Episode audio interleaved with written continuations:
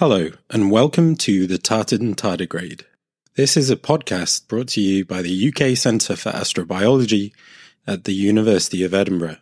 In the podcast, we talk to astrobiologists from around the world about their research, their careers, and anything else that comes to mind. In this episode, we were joined by Kathryn Harriss from the University of Kent. She talked to us about impacts and their influence on life in the universe.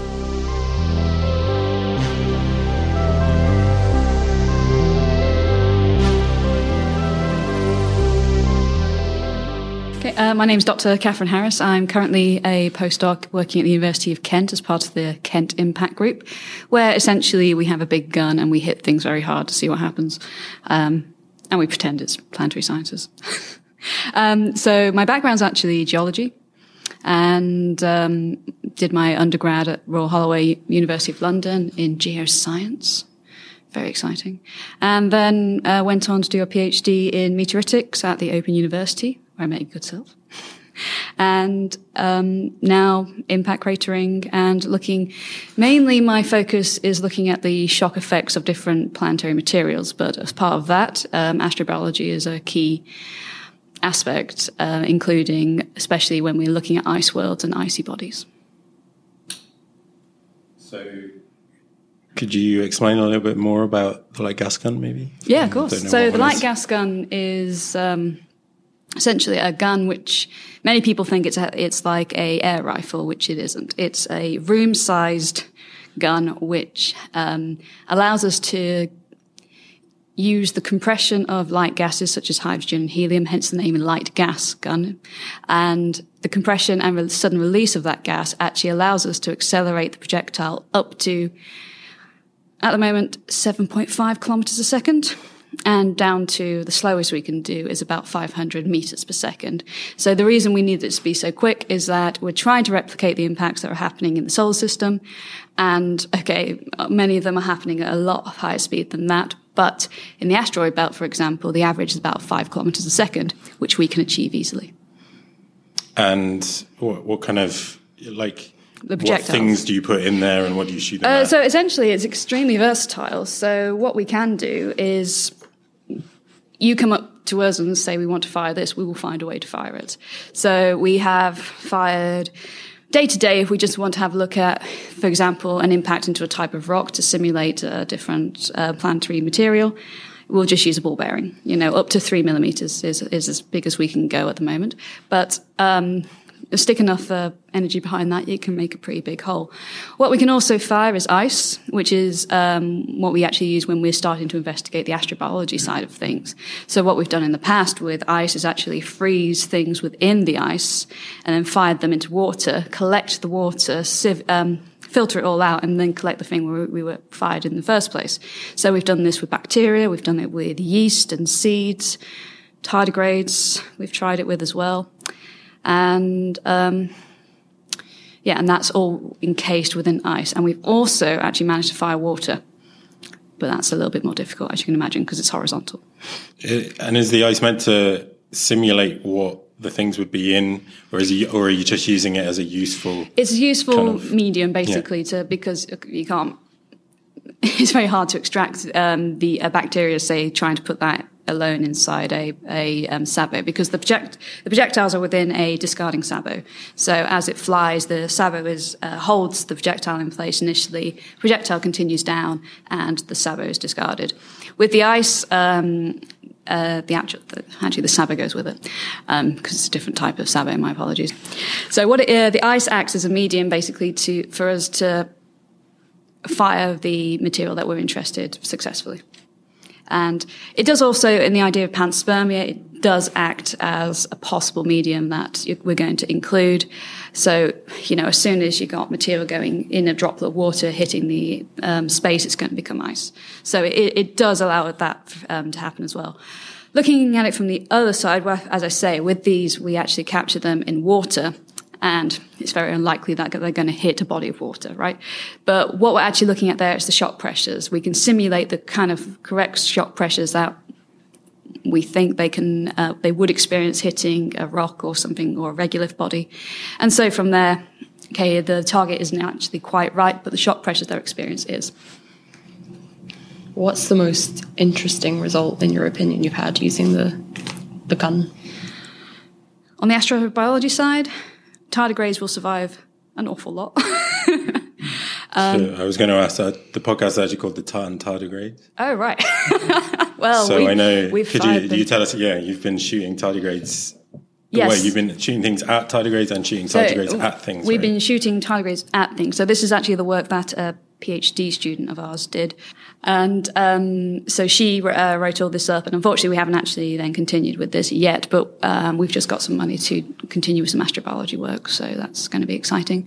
Um, but yeah, so the tardigrades I thought was very interesting because they can survive an awful lot. I can't recall off the top of my head. It is in my talk, but uh, off the top of my head, I can't recall exactly. It, but it's higher than you'd expect, about four kilometers a second, I think. I can't remember the, the um, shot pressures for that. I'm assuming they're in a cryptobiotic state. That would make sense. I mean, they, yes, they, yeah, they would be in like a little tun state when they're super. So was that you, you grew them, put them in got them into the tun state and then put them in ice or something like that? So, uh, of course, what we did is uh, the freezing process we tested out beforehand to make sure it didn't kill them. Um, so, and so they they I think they got to the point where they were happy and they were moving and everything. We then froze them so that they're in a hibernation state. I don't know, I don't know if it's the same as. Um, yeah, yeah. Okay. Uh, so yeah, they're in a kind of hibernation state, and then of course because that's how we fire them when they freeze, then that's how they're fired, or that's how they're that's how they experience the shock. And then um, what we did is that we then filtered the water, extracted them as we could, and then see if they moved again, um, which they did. Because it's it's a little known fact that tardigrades, when they're not in that state, they're actually super easy to kill. Oh, like right. They, they, they can get very unhappy with things. Like we've had some in our labs where you just have them in a petri dish and they and they're like, nope. You poke them in the wrong way. Yeah. Um, so Apparently, they, they need a very very slow rate um, of adding an extreme something to their environment. Ah, okay, but where, um, whereas in the hibernation state, they they're able to. Yeah, once they're in that state, then yeah. they're like super super strong. But um, so if we were to put them into the same pressure, but somehow in a liquid water medium when they were still alive, yeah. then um, yeah, it's possible that they wouldn't survive that. That's really interesting. Yeah. I once hosted a journal club about uh, fossils on the moon, and it was a oh, paper. Yeah, it was, it was a paper that came from Kent. Yeah, um, I, don't, I don't think it was by you, but it was probably no, by. It, it, the um, work was by me. Uh, it was written by my boss. Um, that was a McDermott paper, wasn't it? Which was so. my name before I got married. I think 2012 maybe or 13. 13, yeah. I, I, I, thought it was really interesting. Uh, okay, well, thank you. The, the idea of um, you know Earth fossils on the moon, and it would be fantastic from a from a paleontological point of view because uh, anything that's sitting on the moon right now is like super well preserved. Yeah. So if we have fossils, you know, which are super ancient, back to the Archean period, uh, it could be the best place to to study fossils. No, it's. Um, it's a really interesting idea that we have because, like I said, this this this work basically continued on from um, okay, we fired fired this. What about what other things could we fire? And I was, I was like, and then I was we were we all sat considering, and it was like, well, if you've if you've got meteorites land from Mars or the, the Earth coming to Earth, you got Earth, Earth material landing on there. What if that was fossiliferous, essentially? So that's what um, spurred that. And so, yeah, we started with the. Um, oh, I can't even remember. Diatoms. Yes, we started with diatoms. Then we actually also fired um, some small nautiloids, I think, and um, and that was in a, a, a later paper. But yeah, the fact that you could easily identify, if you knew what you were looking for, obviously, easily identify parts of the diatoms was a really interesting um, outcome, as you say. And yeah, the way we did it was exactly the same way as with the tardigrade. We froze everything. And again, we checked beforehand to make sure that the freezing didn't actually crack or change anything with the diatoms themselves, and it didn't. So yeah, it was exciting. And as you say, if there are fossils from earlier periods that, uh, as you say, from the Archean, which would be amazing. And they are preserved on the moon. I mean, the only thing is they're going to be tiny. The chances of finding them are extremely small, but it could be done. has, has anyone ever tested this? Larger fossils? Uh, like not, not as I'm aware. Animal fossils or sorry, animal fossils or um, anything. Like I said, um, shells we touched upon briefly, but due to the limitations of our gun, um, like I say, we can only go up to three millimeters. We can't get much beyond there. Um, but it would be interesting to see just how much it breaks up the, diff- the different kind of materials as well, because we've, we've of course have done diatoms and shells, but yeah, actual bone could be quite interesting too. I think. I guess I'm asking, um, do we expect to find a T Rex on the moon? oh yeah, no, not not clearly anyway. You might find a, a minuscule fragment, but you're not. We're not going to find an actual T Rex skull.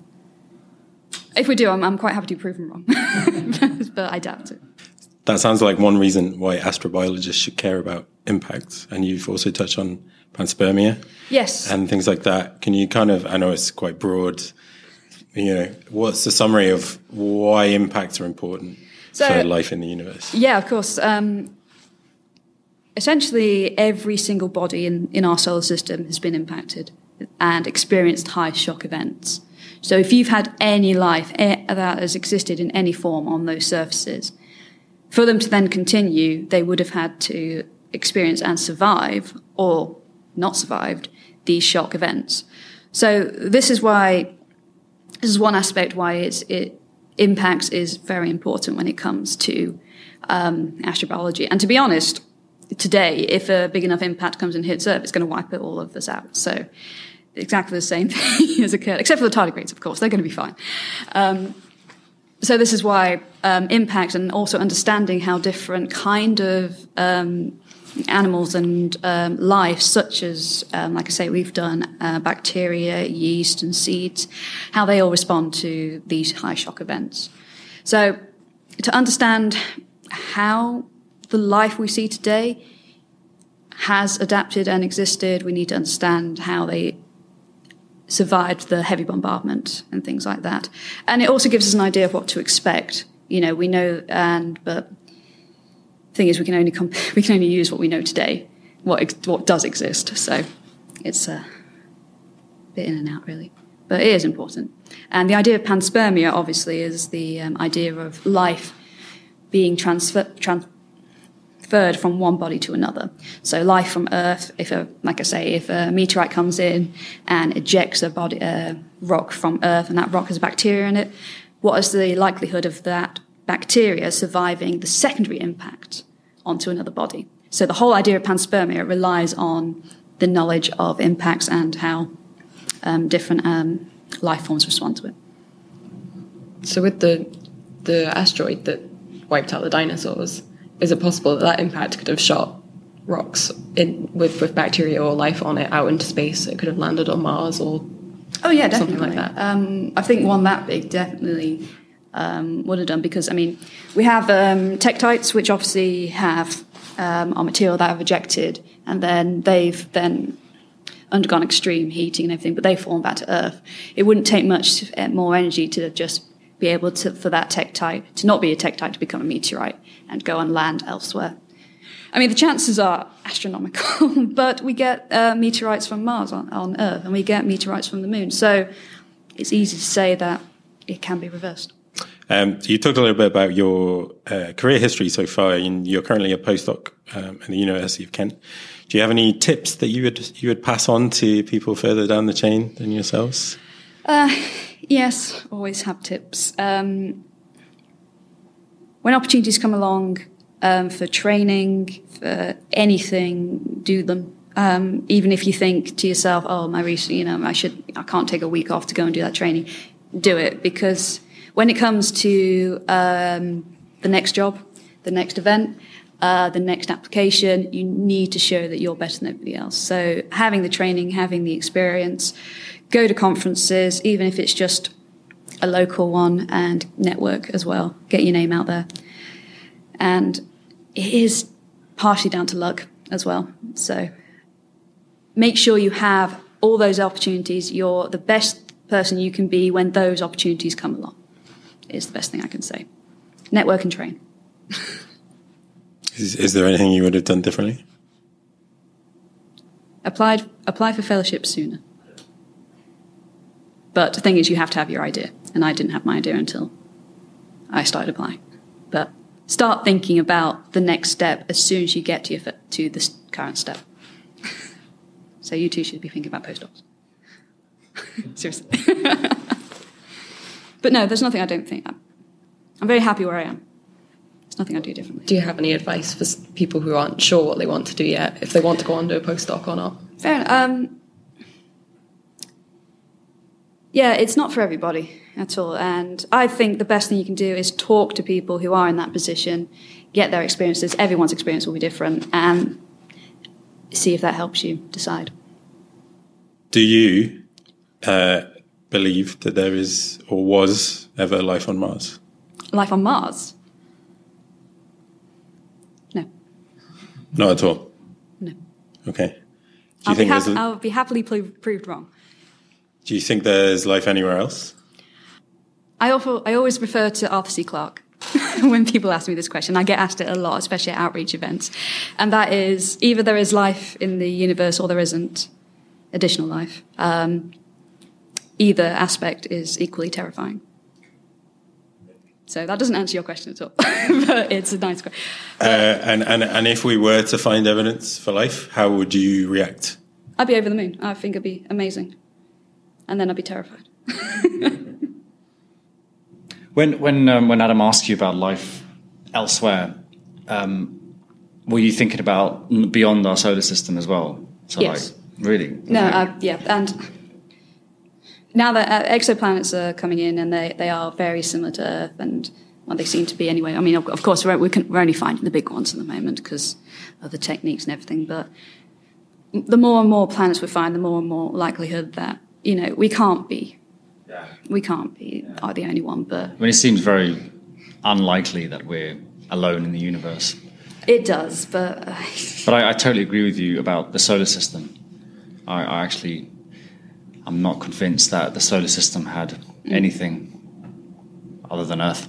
No, and uh, yeah, I mean the Goldilocks zone, things like that, and just the, the the well, life as we know it anyway, that is so dependent on water and carbon and things like that, and the right temperatures in which we we sit. I mean, yeah, I I, I do agree with you, but beyond, I mean, it's just the chances of they're not are just so astronomical. Um, but where, will we ever meet them? Will we ever contact them? I don't think so.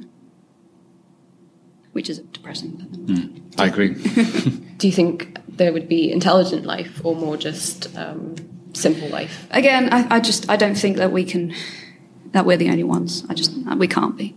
You know, so there must there must be intelligent life. But I mean, if you look on on Earth itself, we've got intelligent life, and we've got bacteria and things like that. Just normal life, normal life. um, so yeah, I I believe that there would be a, a range. It just it just seems im- it seems rather arrogant to think that we're the only ones.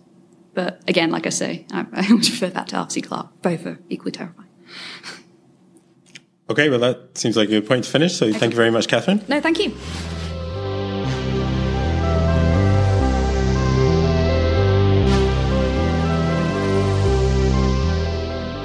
Thank you for listening to the Tartan Tardigrade. If you'd like to find out more about the UK Centre for Astrobiology or astrobiology in general, you can visit our website at astrobiology.ac.uk.